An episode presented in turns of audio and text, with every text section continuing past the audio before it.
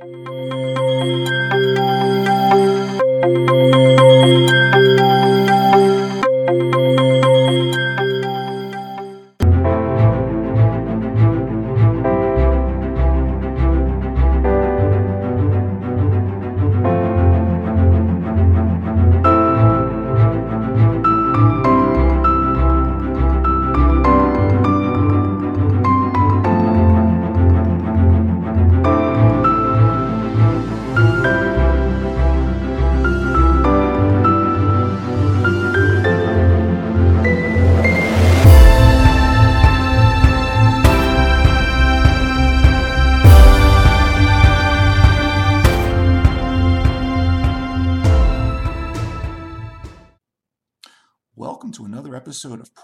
Potential, and Discussions with fascinating people designing a better tomorrow for all of us. I'm your host, Ira Pastor. Welcome, everybody, again to another episode of our show, bringing you another fascinating guest today who has helped and continues to help uh, create a better tomorrow for millions of people around the world.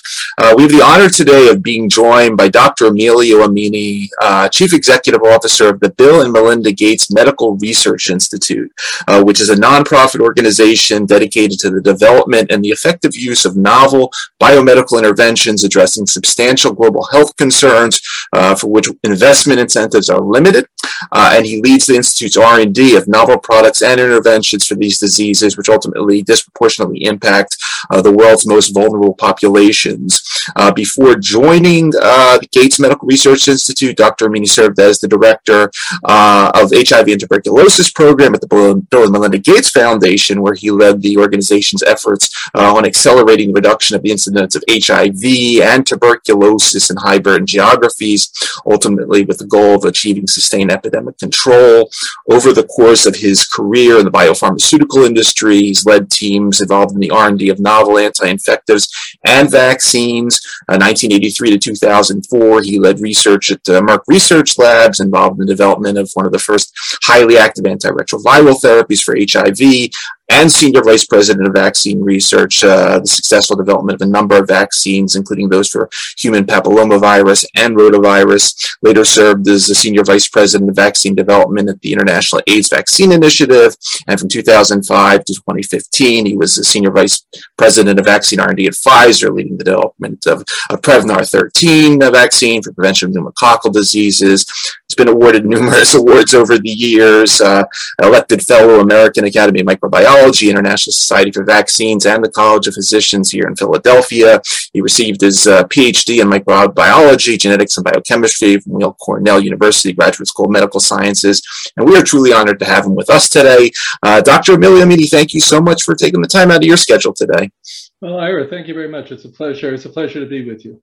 It's great having you with us, uh, Emilio. I, you know, I, I'd love to start off just um, a, piece that you wrote a couple years back on World AIDS Day, uh, which was entitled The Experiences That Made Me an AIDS Advocate and Keep Me Going 30 Years Later, where you, you recount you know, sort of the experiences of your youth and education growing up in New York City, uh, leaving uh, to do your graduate work at a time where HIV was emerging, obviously your critical thought leadership and, and helping to turn AIDS from this death sentence at the time into a livable condition. And then you come forward in time and you know you're traveling the world nowadays and you sort of see a lot of, of what looks like what was happening back in the early 1980s. Um, can you talk a little bit about, uh, in 2022, sort of this unique schism and whether we're dealing with HIV or some of the other diseases we're going to be talking about on this show, a little bit of how a lot of this informs your current strategies on dealing with these unmet uh, infectious conditions? Well, Ira, you know, pretty much like everyone else, you know, what, what, what one does at a given time in one's life is always, you know, very clearly, you know, reflected on, reflects, you know, the previous experiences, right, of one's life. And, and thank you very much for that introduction. So as you can tell, it's been, it's been a long time, right, that, uh, that I've been, that I've been doing this. So going back to, you know, the early uh, 1980s. So, you know, when I finished off my uh, postdoc, so as you know, I got my PhD from uh, Cornell Medical. But then when I uh, finished off my postdoc, which was a postdoc working on polioviruses, you know, so remember this was the early 1980s. So this mm-hmm. was sort of at the beginning of you know molecular biology and all of the tools involved in molecular biology. you know, I worked with uh, Professor Eckhard Wimmer, who was at uh, Stony, what is now Stony Brook University out on Long Island, trying to understand, you know, what it is about what made poliovirus vaccines poliovirus vaccines, right, and uh, on a molecular you know basis. So I became very much interested in vaccines. And when the opportunity came to go to uh, to Merck at the Merck Research Laboratories in 1983, it was really to a large extent to learn more about vaccines. Uh, Maurice Hilleman, that everyone who's ever touched a vaccine, you know, knows about in considerable detail, uh, was still was still there at the time, and I felt that this was a good opportunity to uh, actually learn from individual who had spent his entire life and decades prior to that time working on vaccines. But then, as it turned out, uh, you know, this is when uh, AIDS, you know, first became, uh, you know, became evident. Unfortunately, you know, was uh, what was it? It was 1980 when it was first uh, when it was first uh, well, well, in 1980 was when yeah when, when it was first reported. Mm-hmm. A little bit before then, and then in 1983 the virus HIV you know was was was isolated and described.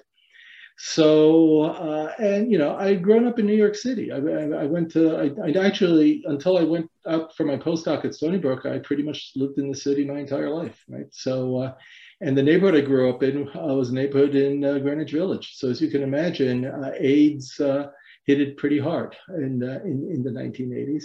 Um, even though I had left to, you know, go out to Long Island at the time, my mother still lived in the city. So I would obviously go, you know, to visit her very frequently, you know, in the city. And even when I went, you know, to Merck here in the Philadelphia area, I, I kept going back to the city and uh, you could pretty much see the devastation, right? You could see the devastation of uh, a, you know, at that time was referred to as an epidemic, but it very quickly did, in fact, also become a pandemic. Mm-hmm. And, uh, you know, when the opportunity came up at Merck, when the company made the decision that this was not something that it could ignore, but really needed to work on both from a vaccine perspective, but even more importantly, from an antiviral therapeutic perspective. Remember, this was a time when very little was known about the virus, other than the fact that it was a retrovirus. That uh, was an opportunity that uh, all of us that were there decided we needed to become involved in. You know, and for me, it was very personal, right? Because uh, a lot of people now don't remember, you know, that you know you go back to that period of time. All of the big hospitals had what they called AIDS wards, where mm-hmm. essentially mm-hmm. people who had AIDS went to die I mean, that, that was basically all there was. I mean, that, that, because there was nothing else that could be done. And uh, and the need to to to change that, uh, you know, was critical. I remember I remember people clearly suffering from AIDS. You know, young men, you know, suffering from AIDS. You know, when I'm walking down the street there in, in, in New York, you know, hailing cabs to you know go to see the physician or or or you know go to emergency room and uh, it was, uh, you know, it's pretty striking and obvious that this was something that uh, needed to be done. So that's what drove me into doing antiviral work. When uh, you know, when the opportunity, when the company decided it needed to do this, so from about 1985 until you know we got to 1996, when we came up, you know, with some of the first of those of what became known as highly active antiretroviral therapies, and you know that was the first time I, I, experienced that that one of those situations where you know you develop something novel that all of a sudden changes the course of an entire epidemic right? Mm-hmm. and and uh, and certainly within this part of the world uh, the AIDS wards at the big hospitals literally closed from almost one month to the next because now you know AIDS was no longer a death sentence. Now a lot more work needed to be done in subsequent years, you know, in order to make the the therapies, you know, m- more e- easier to use and, and more and more available. But in the end, it that was a very uh, uh, it was a very unique experience, you know, at uh, at the time. But then what also happened, of course, was that even though one could see the AIDS wards in cities like New York closing down, the transmission of the infection in other countries around the world was extraordinarily large, and then particularly in sub-Saharan Africa, right? And so so that that dissonance that occurs, right, between saying, well, look, we did something, but it's only being effective in this one part of the world. You know, how do we get it to be effective, and how do we get it delivered to every other population that needs it? And uh, and that's what drove me back into vaccines because I felt with vaccines it would be a lot easier. But then in the subsequent years, it also drove me to saying, you know, we really do need to under, understand how to use, you know, these therapeutic interventions or vaccines as they're developed not only for those parts of the world in which they're developed, but for, for true global public health. And that's how I became, you know, more, more and more interested in global public health.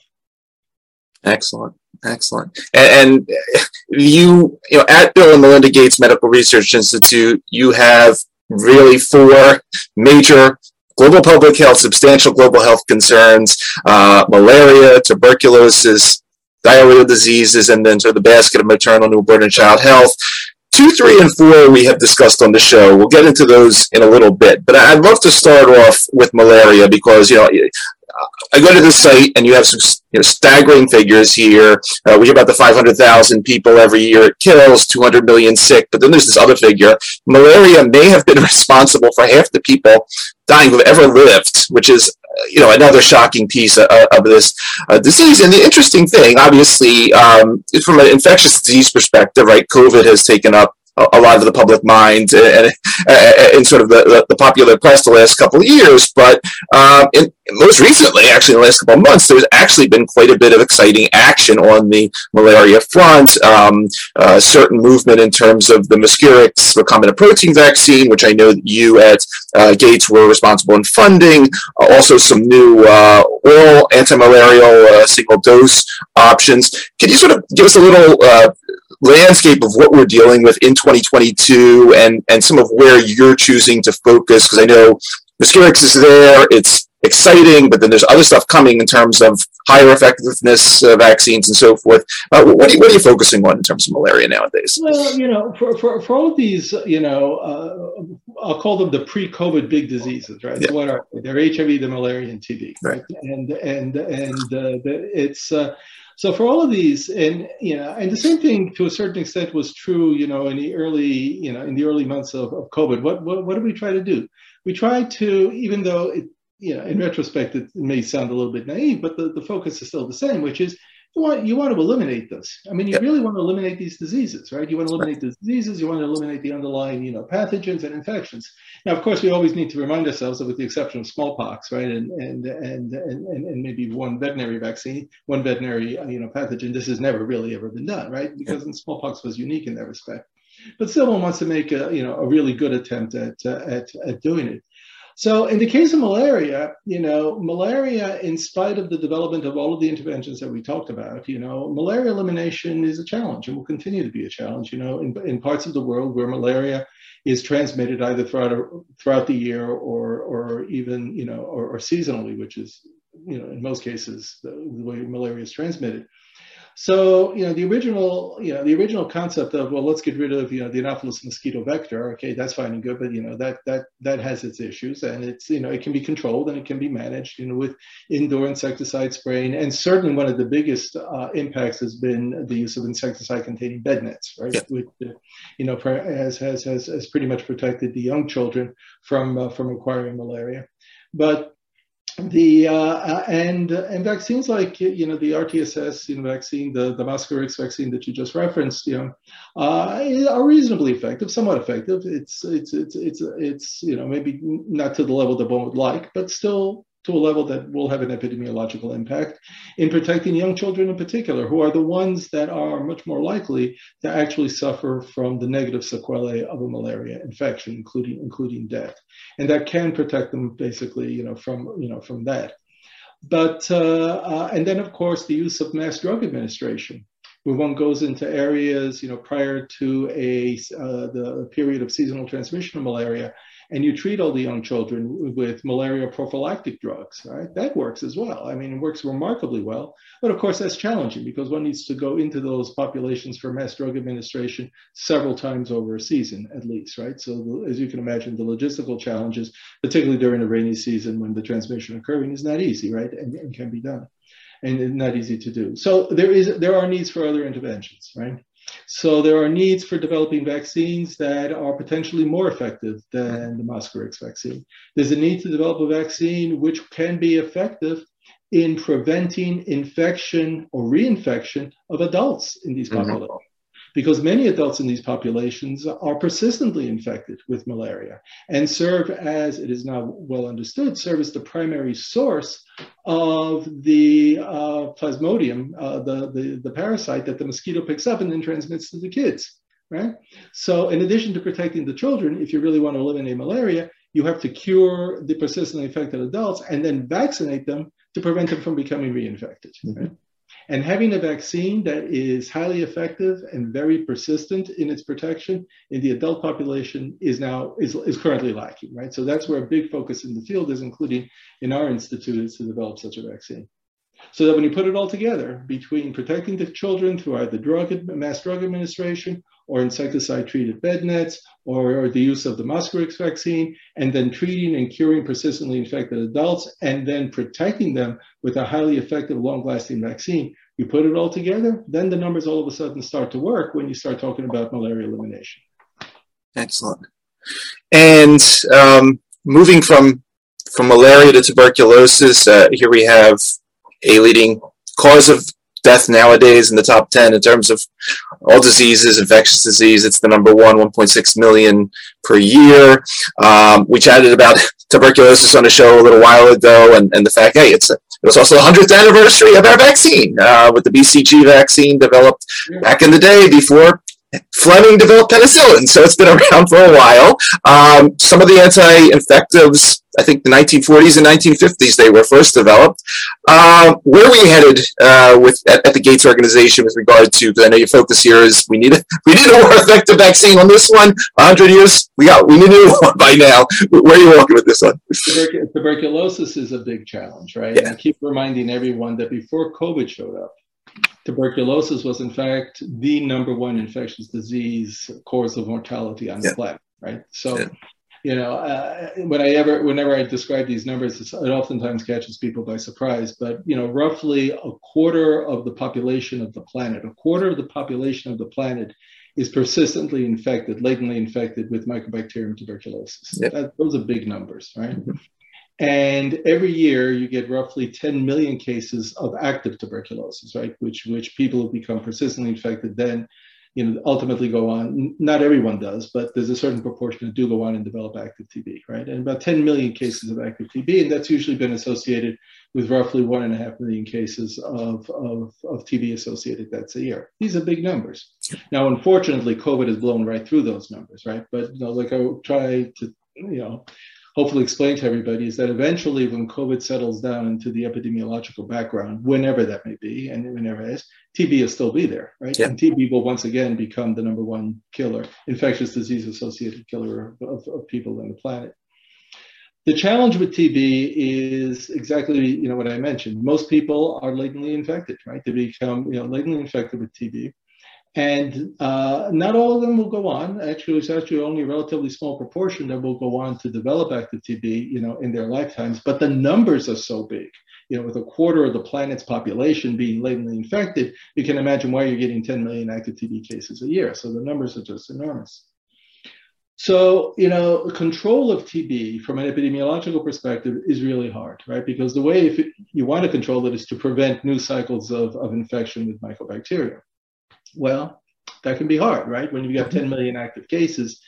And the current supposition is that transmission occurs from individuals who have active TB. Though there's a growing body of evidence that even individuals who don't have clinically obviously symptomatic TB are also potentially capable of transmitting TB, at least at certain times. So, what's critically important for TB control uh, are three things. One, you need better diagnosis, right, because you need much more rapid diagnosis. Because typically, what happens is that as an individual who's who is latently infected with with uh, with Mycobacterium tuberculosis may not even know they're latently infected, will ultimately develop, you know, when they start to develop active TB, will develop clinical symptoms, right? You know, the usual clinical flu-like symptoms, fever, what happened, you just feel lousy. So then you go, you know, you go look for, to, for, for to get treated.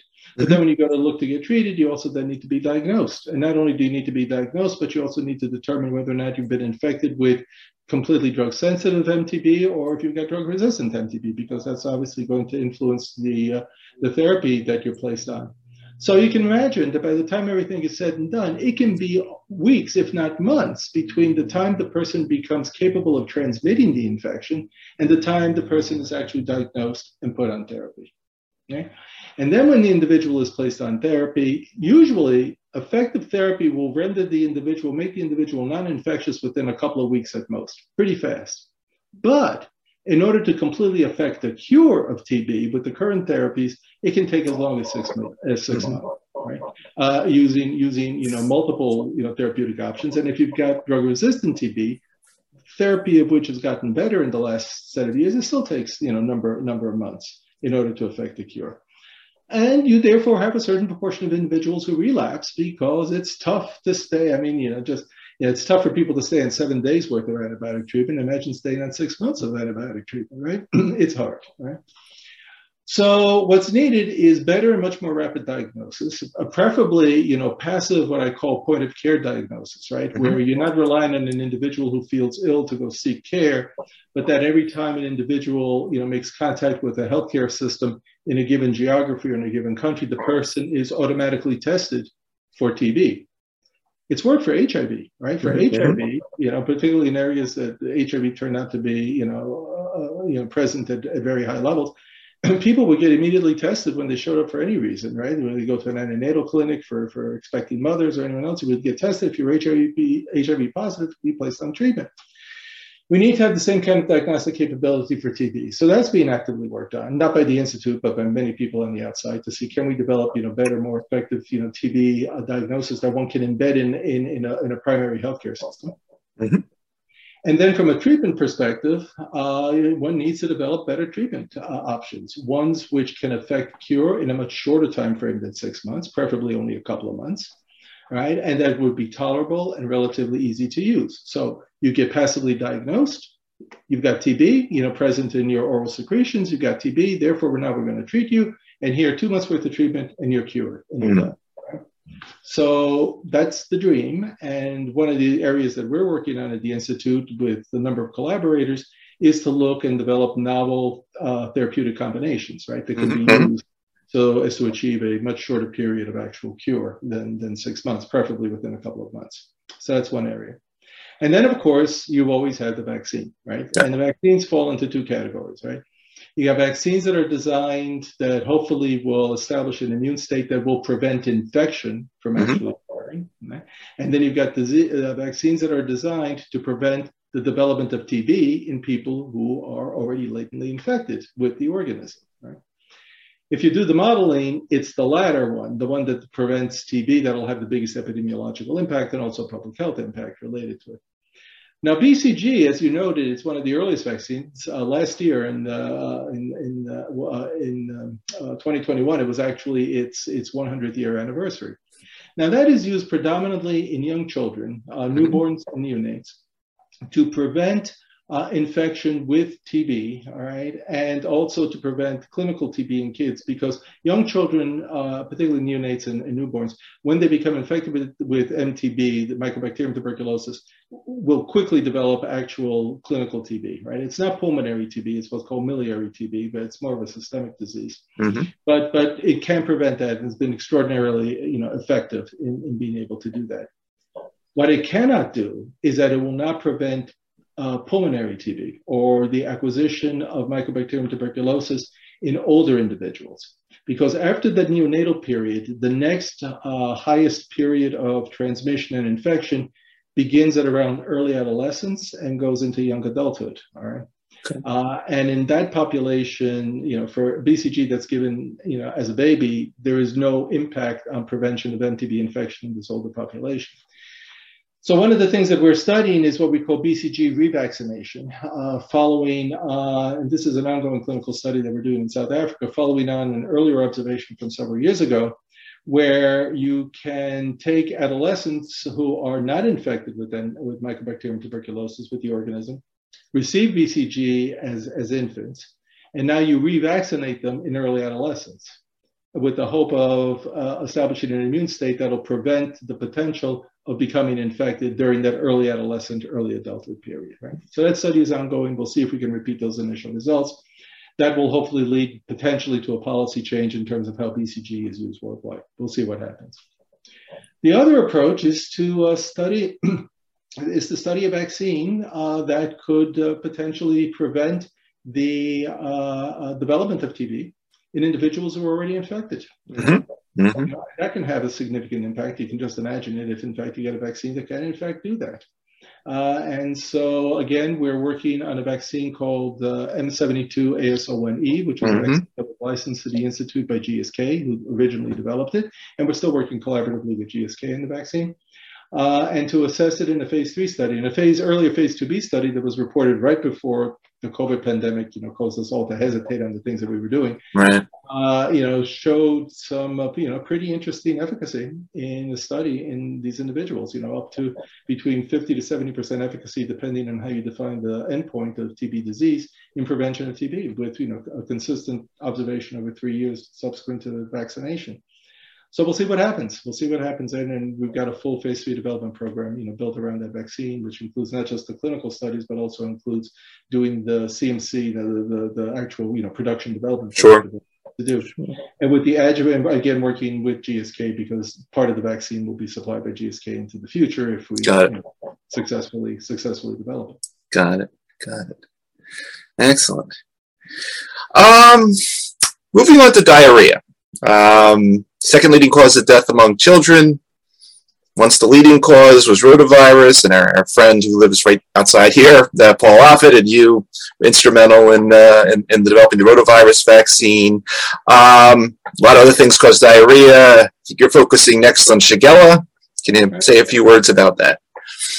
Well, you know, if you look at the four big causes of diarrhea in, in low and middle income countries, you know, what are they? You've got typhoid, and mm-hmm. you know, and, and in fact, the, the, foundation, my colleagues at the foundation, funded some very nice studies to develop a conjugated typhoid vaccine mm-hmm. that can be used in little kids. So as that vaccine gets rolled out, hopefully, we'll have an impact there. That's that's one area. The other one is cholera, right? And cholera vaccines have been around for some time, of course and it's a matter of they're just literally being used, you know, in in in in, in appropriate settings. Mm-hmm. You mentioned rotavirus, so there you go. So that's so that hopefully we have a vaccine there. So that leaves us with uh, Shigella, right? Okay.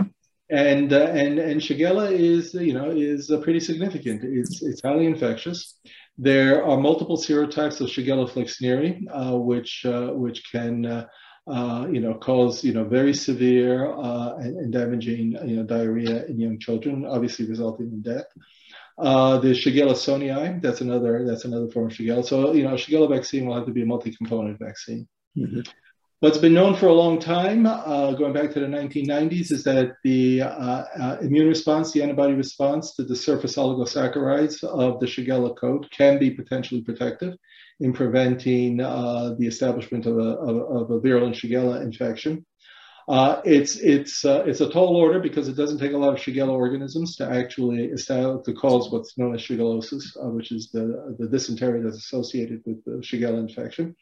Uh, but there are multiple approaches, all funded by my colleagues back at uh, at the foundation. There is one particular approach that we're working on that, along with again our, our foundation colleagues, to see if we can develop a vaccine that can elicit, you know, very high levels mm-hmm. of, uh, of anti, uh, you know, uh, surface oligosaccharide uh, um, uh, uh, antibody responses, immune responses to, again, the three different predominant Shigella flexneri serotypes and Shigella sonnei. We're very early on in that program. Right now, it's in the process of development. Uh, we're hoping to bring something forward in clinical studies within the next couple of years. Uh, and, and some of our colleagues in the field are also working on similar vaccines, where so the next couple of years, I'm hoping that we'll see some at least early indications of potential efficacy in little kids with, with these kinds of you know conjugated oligosaccharide vaccines. And then uh, hopefully one of them, whether it be ours or anybody else's that's undergoing development, will be successfully developed. We'll see where we go in the next few years. Outstanding. But it, but it will have an impact without a doubt. Given oh yeah. Also the other problem with Shigella is, and unfortunately, particularly particularly in low and middle income countries, an unfortunate increase in, in antimicrobial resistance. Right? Yeah. The fluoroquinolones, which are typically used for treating uh, you know shigellosis, uh, the organism is becoming very rapidly resistant. Mm. Vaccine is very much needed. Absolutely.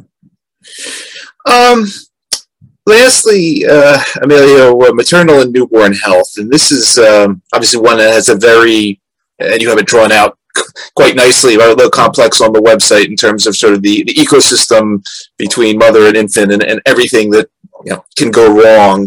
Uh, you know, actually, you know, we had the from your former from, from Merck, we had the uh, the Merck Foundation uh, people on talking a little bit about this area a few months ago, um, and and in the United States, we do a pretty bad job as well. Uh, but um, talk a little bit about the uh, dry powder lung surfactant and a little bit of, of this angle and why uh, you've chosen to to approach of all the, of all the problems that exist in, in this ecosystem, uh, why this one's exciting to you? Well, well, we, we, we, we, sort of made a change in that one, but we'll come. I'll, I'll okay, tell me where you are going. We're no longer working on that particular approach, but, but okay. I'll, I'll, I'll, explain what, what we are working on. At the Sure. So first of all, it is it is a, you know a big sort of you know sort of maternal and neonatal child health, as you've noted, is a sort of a catch-all, right? A big yeah. there's a lot of there's a lot, lot of you know considerations under that umbrella you know and as far as newborns particularly you know newborns in challenging environments you know there are issues related to you know neuroprotection right there are issues you know they're in early development there are issues related to uh, to uh, to lung development, right? Particularly in in in uh, in uh, uh you know premature newborns, as as as as we as we know. And then a very interesting one area we are working on, and that is early neonatal nutrition. And okay. we'll come back to that in a second.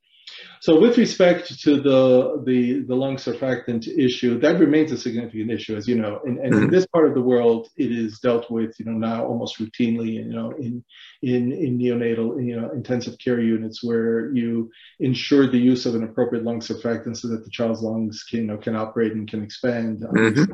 if, if a child is, is born prematurely. Uh, but you know the the way in which it's done, as you can imagine, in the uh, in the uh, um, uh, in in this part of the world and in you know hospital and neonatal units in in, in major medical centers that's that's not going to work you know in low in particularly in low income country you know field usage right? So so one effort that is being heavily funded and heavily focused on by my colleagues you know back at the foundation uh, is to try to develop a more facile way of delivering lung surfactant right? To to early newborns, uh, premature new, newborns in difficult, under I'll call it difficult field conditions. Uh, the dry powder lung surfactant is one particular approach. It's not been completely abandoned. It just wasn't yet ready for full development. Let's put it that way.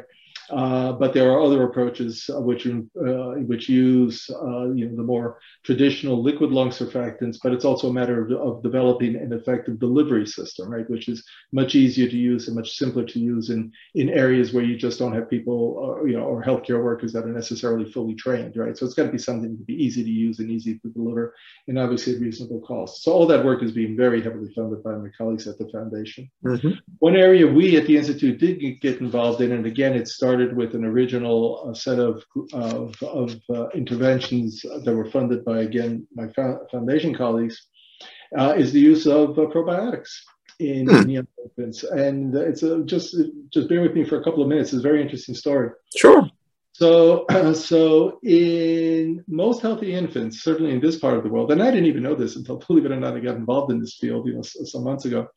Uh, there, uh, as a result of, of just the natural environment and the, and the natural mother's environment as well, uh, one of their, their uh, the uh, intestinal tract of these of young children uh, is naturally colonized with a organism known as um, we call it, we call it just B. infantis for short, right? So so it's a it's a bacterial organism that has the ability to break down um, uh, proteins in mother's milk, basically mm. break down milk proteins, and therefore the child can absorb it, right? okay. In the absence of gut colonization with that organism, the breakdown of mother's milk proteins does not occur, mm. right? So that the young child does not get the benefit of nutrition from mother's milk as a result of that, right? And in undernourished children in low income countries, uh, unfortunately, the gut colonization with B. infantis is a rare event. It does not occur.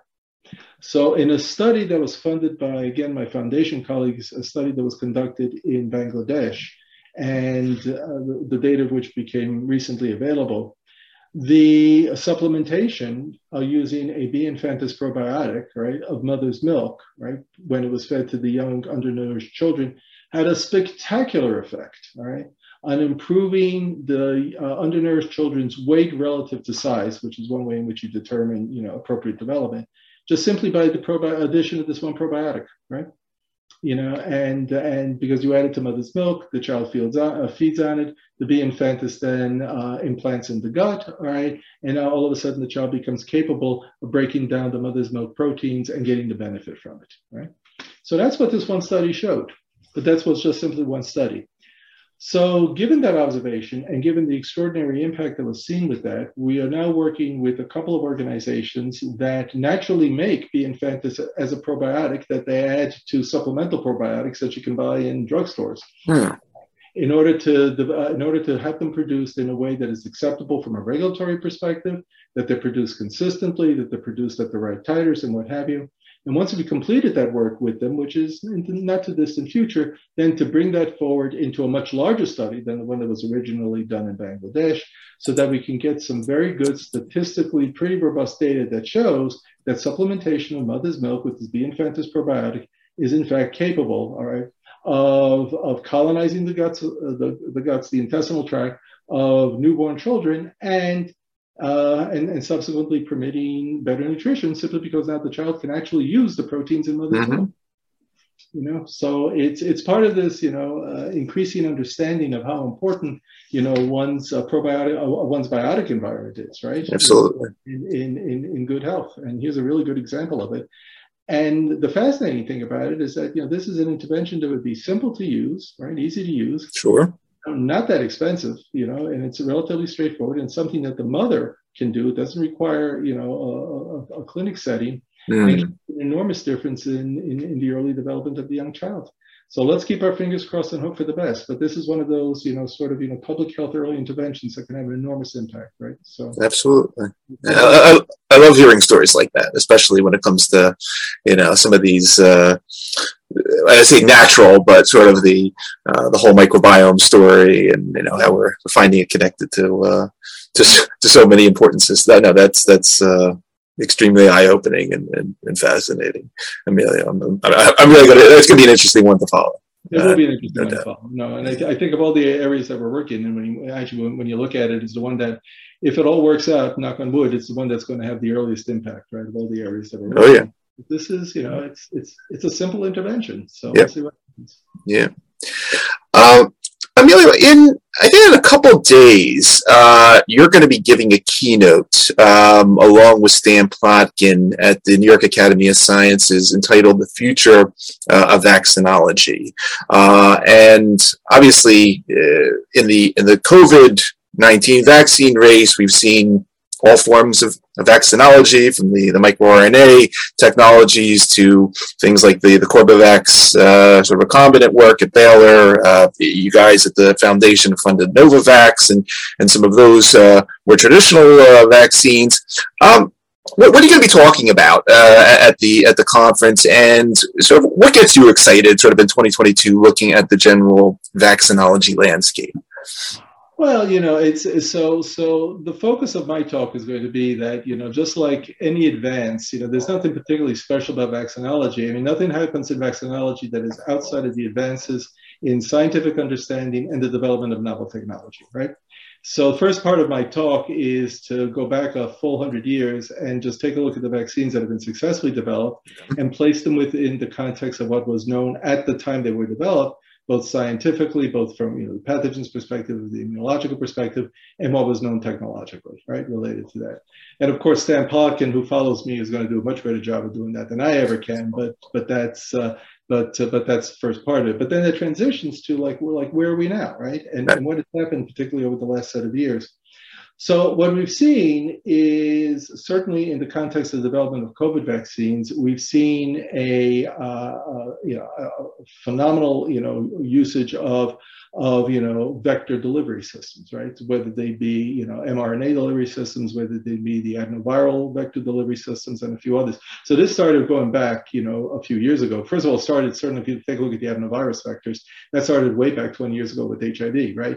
you know, and, and, and HIV didn't work all that well in HIV simply because of the of HIV from an immunological perspective, but the vector delivery system worked. And then of course the successful use of vector delivery, such as the VSV vectors and the adenovirus vectors for Ebola vaccines, right, which was the first successful use. of that. But then, of course, that then translated to the development of COVID vaccines. And then a very novel vector delivery system, which is the mRNA delivery system, which was right at the right time of its technological development when COVID hit. You know, it sort of all came together in one confluence there, which allowed then the use of that novel technology for COVID vaccine that also led to an understanding of mRNA technology that can now be applied to many of the other vaccines that are still, you know, pending, you know, to be developed. Uh, so that's one very good example of that. But the other, the other thing that, if you look at novel vaccine, you know, technology, and this is really less technology that's inherent in the vaccine itself, but the technology that you use to understand how a vaccine needs to be constructed is an understanding of the actual interaction between the pathogen and the immune system, right? Mm-hmm. So again, in, in a very simple way, you take a look at COVID, the, the, the work that was done by our friend, my, my, friends and colleagues at the VRC and people like Barney Graham, John Mascola, you know, and, and, and that entire group that showed that, you know, for the spike protein of, of you know of the coronaviruses, you know, you need to stabilize it. You need to stabilize it in a given way in order to express those antigenic determinants that will give rise to neutralizing antibodies. You know, so that was knowledge that was applied immediately in the development of most of the successful COVID vaccines, right? Mm-hmm. But but that only was applied simply because there was work that was done in the field with other coronaviruses, right? And an understanding of how of the interaction between the structural understanding between the interaction between those coronaviruses and the immune response, particularly the antibody response. RSV is another example of that, right? Respiratory syncytial virus. Again, the work done by, by Barney Graham and colleagues, you know, back at the VRC that showed the importance of, of, of stabilizing, though it's a lot more difficult with RSV, stabilizing the, uh, the fusion protein of the RSV in a pre-fusion state, right? And using that as your immunogen, which you know, for many years, no one ever understood and wound up developing RSV vaccines that never worked, right? Mm-hmm. All of a sudden, they work. So now you've got you've got better and better technologies as time goes forward in really understanding the nature of those immune responses, particularly the humoral immune responses and the antibody responses. Right? You can isolate, you know, various monoclonal antibodies. You can you can test, you can you can assess them at a structural level.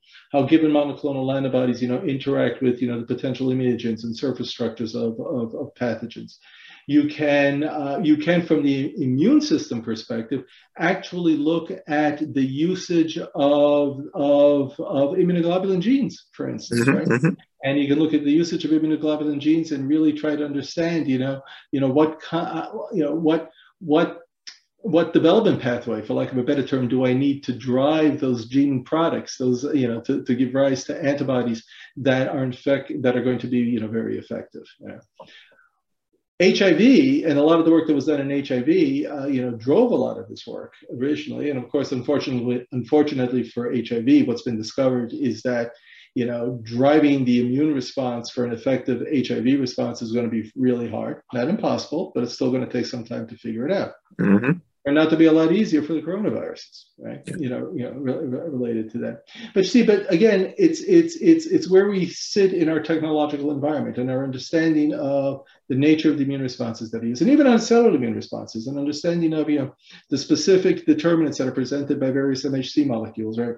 In the context of a given infection, and what that can do, and then translating that into an effective vaccine. So we're moving we're moving from a period where you know we develop vaccines more or less empirically, right? Mm-hmm. I mean, the, the, days of live attenuated vaccines, what were they? Those were empirical, right? Yeah. I don't know what immune response is going to be effective, so let me use an attenuated version of the pathogen and hope for the best, right? right.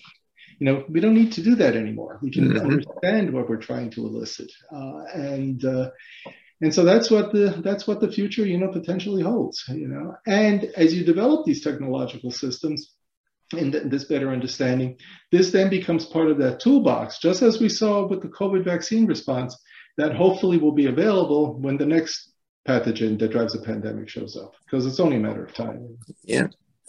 Um, that segues that segues into the next question, perfect Emilio, because um, when, when one puts uh, Emilio Emini into PubMed and and your several hundred papers come down, uh, you know we see pneumococcus and HIV and polio, uh, but we go to the very beginning of it all, back in I think 1980, you published a couple papers on something called Venezuelan encephalitis virus, which I believe I think if I looked up the right one, this is an equine virus, if I'm not mistaken. Um, probably the only person who's ever read that paper. Yes, uh, but at any rate, yes. And, the reason I bring this up, and we'll talk about pandemics now or, or future pandemics, keep our fingers, you know, whatever. But um, we talked about this principle on the show uh, of One Health uh, and the fact that yes, unfortunately, there's a lot of nasty stuff still out there, uh, and we have to have uh, a pretty good understanding of the the human animal environment connection and, and how it all works together to hopefully whether it's the bat or the zebra or whatever it may be that, that is serving as that conduit uh, between something very scary and us we, we got to be there, as you were just saying, uh, and prepare. I, I, know that a couple days ago, and I noticed your colleagues at the foundation um, uh, did a had a program with Novo Nordisk Foundation talking about some antiviral programs for future pandemics. Give me just your top line on sort of One Health and, what you're thinking. Obviously, a lot on your plate that you think about, but when you think about all the other nasty stuff that's out there, and it to be Venezuelan encephalitis, but um, what are you thinking about? Uh, what are you thinking about in terms of One Health programs? Um, what we should be setting up, where we should be investing a few billion dollars to, to prevent the next and so forth. I mean, it's a, it's a it's a hard it's a tough question. So so I mean, look, the the so, so what do we have? You know, what we've got is a world right now which has a lot of people in it, right? More yeah. people than it's ever had previously in its in its existence as a, as a planet. So you've got a, a lot of people. You've got the ability for a lot of and for continuous intermixing of those populations, right? Which much more so than ever ever in the past. You've got obviously the contact with, I'll call it the natural world, for lack of a better term, you know, uh, which is a lot more extensive than it's ever been, you know, in in the past. So the potential movement uh, of pathogens and adaptation of pathogens, you know, into humans from animals and vice versa for that matter, the probabilities have simply gone up over time. I mean, there's just no other way to put it, right? And, and they've gone up substantially the challenge, unless we all want to live in a mountaintop, you know, by ourselves individually, the challenge is to try to take a best guess as what the next thing is that you need to worry about, right? The challenge with that, Ira, is that, you know, your best guess in terms of what's coming is always colored by what has already happened, right? So in a lot of these efforts to try to develop, you know, potential novel pan antimicrobial agents, you know, pan antiviral agents, you know, in the case of viruses, or develop, you know, vaccines that can be effective against entire classes of, of potential pathogens. That's entirely focused on those classes of potential pathogens for which we have a pretty good idea for which the next major human pathogen might come from. Mm-hmm. And it's all, you know, coronaviruses were always on that list. Right? They were always on that list. The influenza viruses, you know, the, are, are, are, are on that list.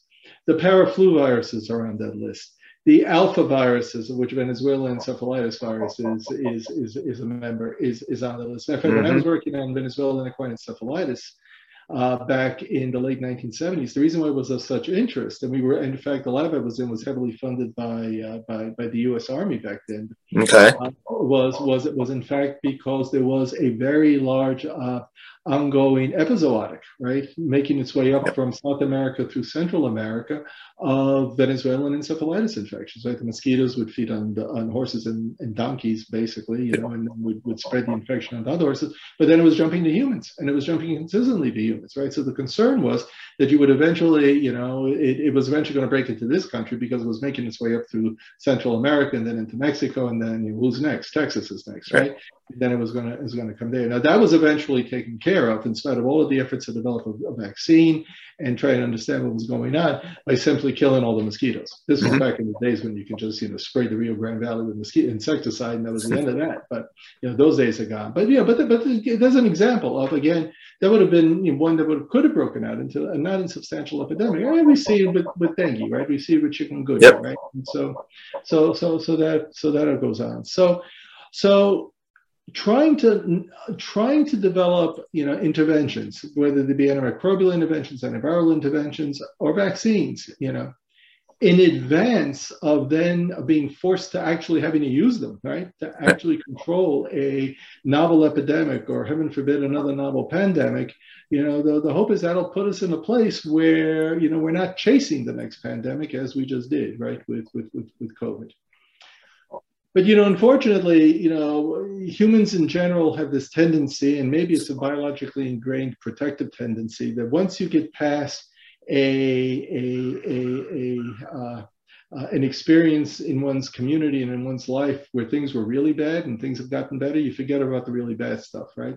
And you never prepare for the next really bad thing that can happen, right? So, and so therefore, the objective here is not to forget it, right? Right. And to do the work that needs to be done so that you can be ready whether or not the next pathogen is another coronavirus or an alpha virus or anything else that, that can come out of the you know epidemiological background. And yes it will come from animals. You know that's basically where they're going to come from. Yeah. And but we're too connected to them right? You know you're too connected to the world of bats. You're too connected to what's going on with the mosquitoes. You're definitely too, you know too connected with with everything. Yeah it's you know it's it's it's it's going to happen again right? Yep. Yeah. yeah so plan for it. Uh, Emilio, for it, plan for it at the very least have the technologies available, Yep. you know, which happen, as I said, more by luck than anything else in, with COVID. Have the technologies available that you can quickly apply if you haven't already applied them, right? Yep. To trying to deal with what with what appeared. Because until it appears, you don't exactly know what's going to appear, right? You can only take a guess. Right. Um, Emilio, one final question. Um, you know, there's this theme that um, underlies a lot of uh, the work you've done and, and, and a lot of what you're focusing on now. And I come back to you know, sort of this term of combination, right? Um, you know, you helped turn HIV from a death sentence into a livable disease with antiviral combinations. You know, you talked about T- new TB combinations. Uh, the Bacillus infantis is a unique combination of, of probiotic materials. You have this really cool uh, paper where you, you did combinations with the um, uh, the pneumococcal vaccine with Hep B and uh, inactivated poliovirus and so forth. Are there interesting things we can learn um, from your space of, of anti-infective vaccinology for other chronic degenerative diseases? Because usually, you know, Yeah. usually in sort of the FDA's world of the past, you know, we develop drug A, B, and C, Uh, and they're on the market for a while, and then we combine them much later on. There's been some new guidance lately about how one could develop combinations of therapeutic interventions early on. Do you see some interesting moves on this front? Obviously, you know, you, Yeah, whether no, it's actually, no, no, no. I, I, and I'll tell you the, the one area we already talked about that we're working on, which is you know uh, novel combinations of TB therapeutic agents, Right. right? That can shorten, that can shorten therapy.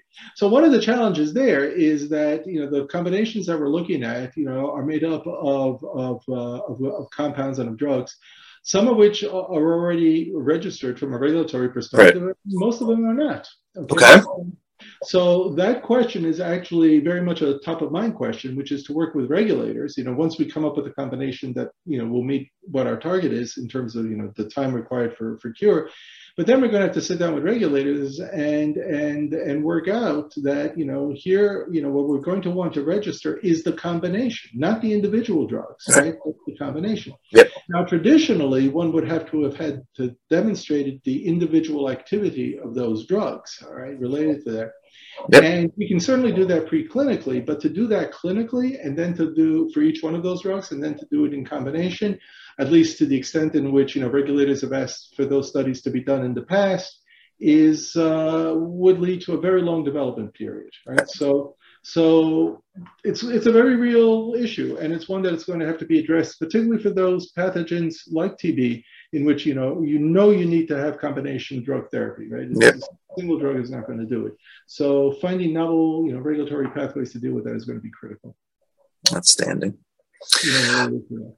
Um, a fascinating set of programs, Emilio. I mean, I'm, I'm going to be reading you on. Uh, I've, I've been reading you on for the last few decades, but uh, I, I'm glad to see you're, you're where you are now, taking care of these uh, significant unmet medical needs. I, I appreciate it, Ira. And if I can just leave you for just, you know, one 30 second last thought here. Sure, please take the floor. Go, going back to the, the the One Health question, you know, that you asked, you know, so you know, when we look at One Health, we typically, you know, when that terminology is used, it's you know, it's It's it's it's the fact that you know humans and other species you know inhabit the same the same ecosphere. Right. True, but we also you know can't forget that humans and humans eh, you know live in the same ecosphere. Yep. What do I mean by that? What I mean by that, and you've heard this as well, you know, over the years, and it's it, we see it with COVID. We saw it, you know, years ago with HIV. We see it now with TB, and, and have seen it for, for for decades with TB the challenge is that when we apply our abilities as a, as a human species and our capabilities and our technologies to address these infectious diseases, they don't in the end get to everyone on the planet who actually needs them, right? And that happens time and time again. You know, uh, the reason why TB still continues to be a problem is that it is predominantly a problem of low and middle income countries, right? Mm-hmm. Doesn't have to be that way. That is, or for that matter, a problem of certain communities in our parts of the world. Doesn't have to be that way. Uh, we saw it with HIV. We saw we see it with TB, and we're seeing it again with COVID. Right? You know, where again, you know, we've been able to deal with COVID more or less in high income countries become a lot more difficult to deal with in lower and middle income countries right so in addition to figuring out, you know, how to deal with the pathogens of the future, we also need to figure out how to get these interventions to everybody around the planet who will need them at the time of the next pandemic or at the time right now of the existing epidemics. Because short of doing that, yep. we will never be able to eradicate them, right? We will never be able to get rid of them, right? And they'll always keep coming back to the rest of the world, right? So and we and we saw it in real time over the last few years. You know, with the with the with the, with the coronavirus and its and its different variants. Right? Yeah. So anyway, I, I appreciate the opportunity and uh, thanks uh, thanks uh, it was it was great having you, and thank you for that uh, that that sobering reminder of, of what we're dealing with here. So, um, um, for everybody that is going to be listening to this episode uh, across the podcast networks or watching on the YouTube channel, again, you've been listening to Dr. Emilio Emini, Chief Executive Officer, Bill and Melinda Gates Medical Research Institute.